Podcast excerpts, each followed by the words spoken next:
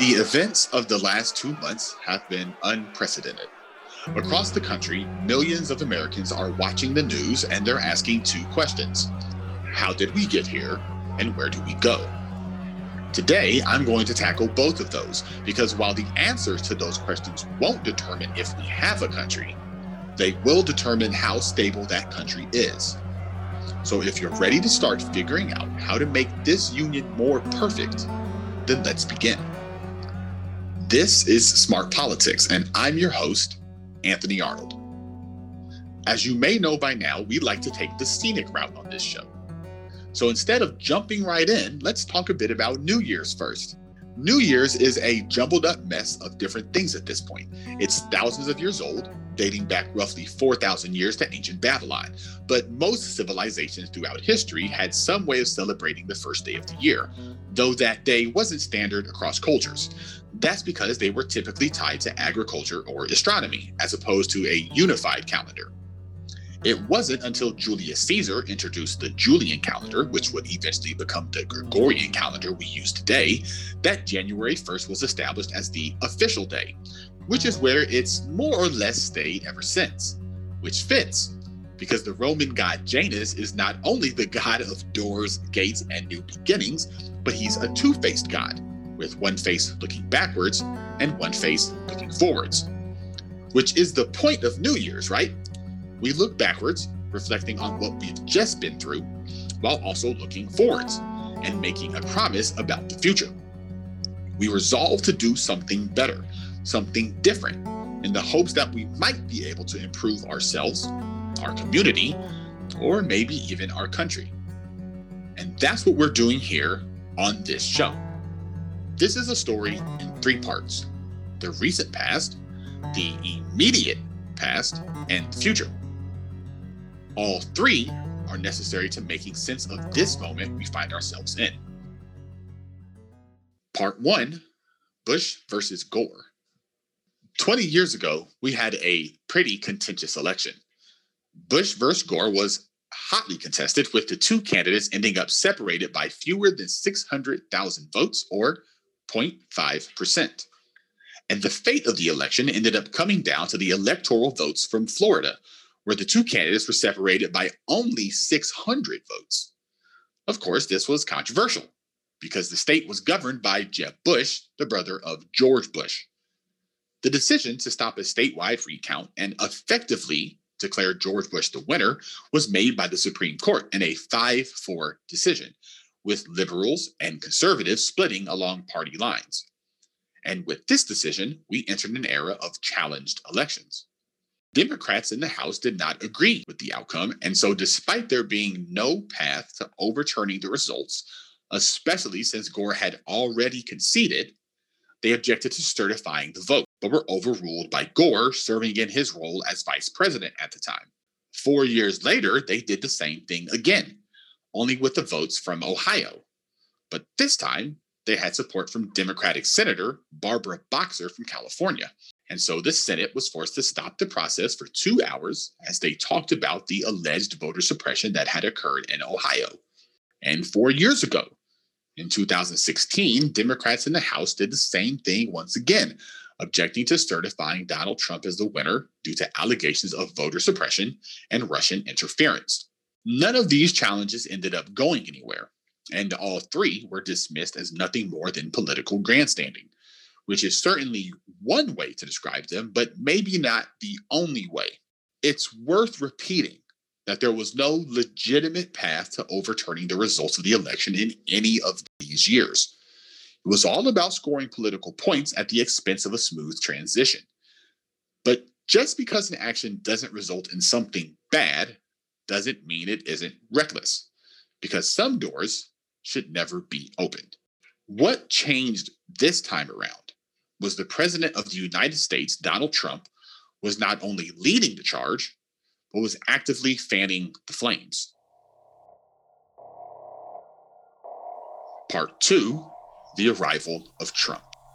As both a candidate and now president, Trump has been violent, if not in action, then certainly in rhetoric. During his campaign, Then candidate Trump advocated killing the families of suspected terrorists, famously stated that he could stand in the middle of Fifth Avenue and shoot somebody and I wouldn't lose voters. And less than one month later, he told audience members at one of his rallies that he would pay their legal fees if they knocked the hell out of a protester.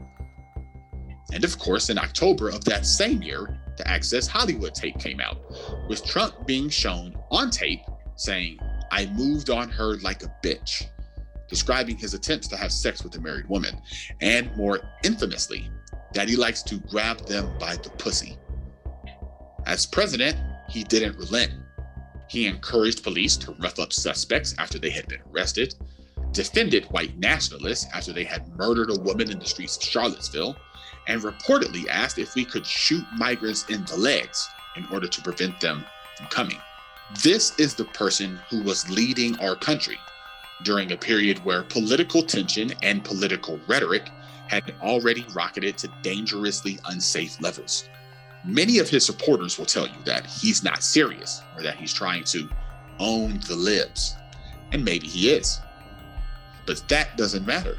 Reckless speech is reckless no matter the consequences. Remember? So if that's the standard, and I believe it has to be, then the President of the United States, more so than any other individual, has to be held to it. The chaos that unfolded in Washington was the result of mixing a volatile agent into an unstable environment. What happened recently was predictable, and in fact, had been predicted by many people. On this very show, in one of our earliest episodes, I took a glance at a future where we hadn't solved our political divides. A future where a strong man emerged under the guise of a unifier, promising the moon and stars, but eventually bringing the country to its knees. That idea may have seemed absurd at the time, but does it seem so far fetched now? Can you truly not imagine a world where that happens? I can. I already did. So, what are the immediate steps we could take to begin walking back down the right path and away from where we are?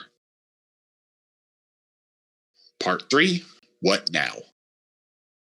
Earlier, I mentioned how we make resolutions or promises for New Year's, and most of those are of the disposable variety. A promise to lose a few pounds, save more money, or maybe ask out a crush. It would be nice to keep them, but if we don't, it's not a big deal. The stakes are low. But there's power in a promise made. No matter if it's one made to yourself or one made to others, promises are made to be kept. Even when you break one that nobody else ever knew about, there's that twinge of guilt, a hint of disappointment. And when you break one made to somebody else, it can feel awful.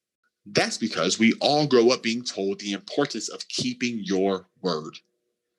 We mythologize honesty because even when someone is wrong, honesty is still the best policy. Lawmakers make a promise too. It's called an oath, and they swear one the moment they take office. The congressional oath of office is short. So short that I'm going to read the whole thing in its entirety right now. I do solemnly swear or affirm that I will support and defend the Constitution of the United States against all enemies, foreign and domestic. That I will bear true faith and allegiance to the same. That I take this obligation freely without any mental reservation or purpose of evasion. And that I will well and faithfully discharge the duties of the office on which I am about to enter. So help me God. 73 words. That's it. 73 words dedicated to one idea defending the Constitution. If you're wondering where to start, then maybe begin there. We should expect and demand that our elected officials take their promises as serious as we take ours. A promise made to the entire country about something as serious as our founding document should carry at least as much weight as a promise made after six shots, two glasses of wine, and one very long night. But somewhere along this path, We've stopped believing that words matter, only to find out now that nothing could matter more.